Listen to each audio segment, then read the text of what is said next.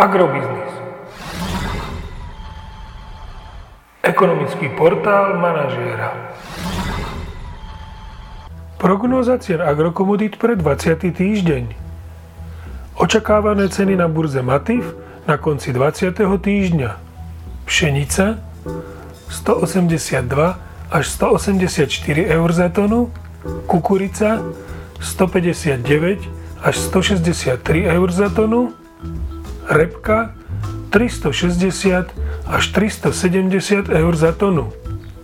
Tento týždeň očakávame na Slovensku pokles cien jatočných ošípaných do pásma 1,48 až 1,56 eur za kilogram jatočnej hmotnosti. Ceny by sa postupne mohli začať stabilizovať, avšak vzhľadom na pretrvávajúci trend poklesu nemožno vylúčiť ani pokles cien na nové tohtoročné minimá.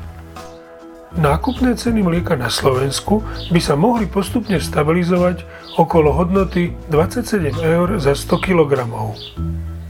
Predpokladáme, že ceny nafty na Slovensku by mohli tento týždeň klesnúť o 1 eurocent za liter na hodnotu 0,98 eur za liter, kým ceny benzínu Natural 95 by mohli vzrásť o 1 eurocent za liter na úroveň 1,7 eur za liter.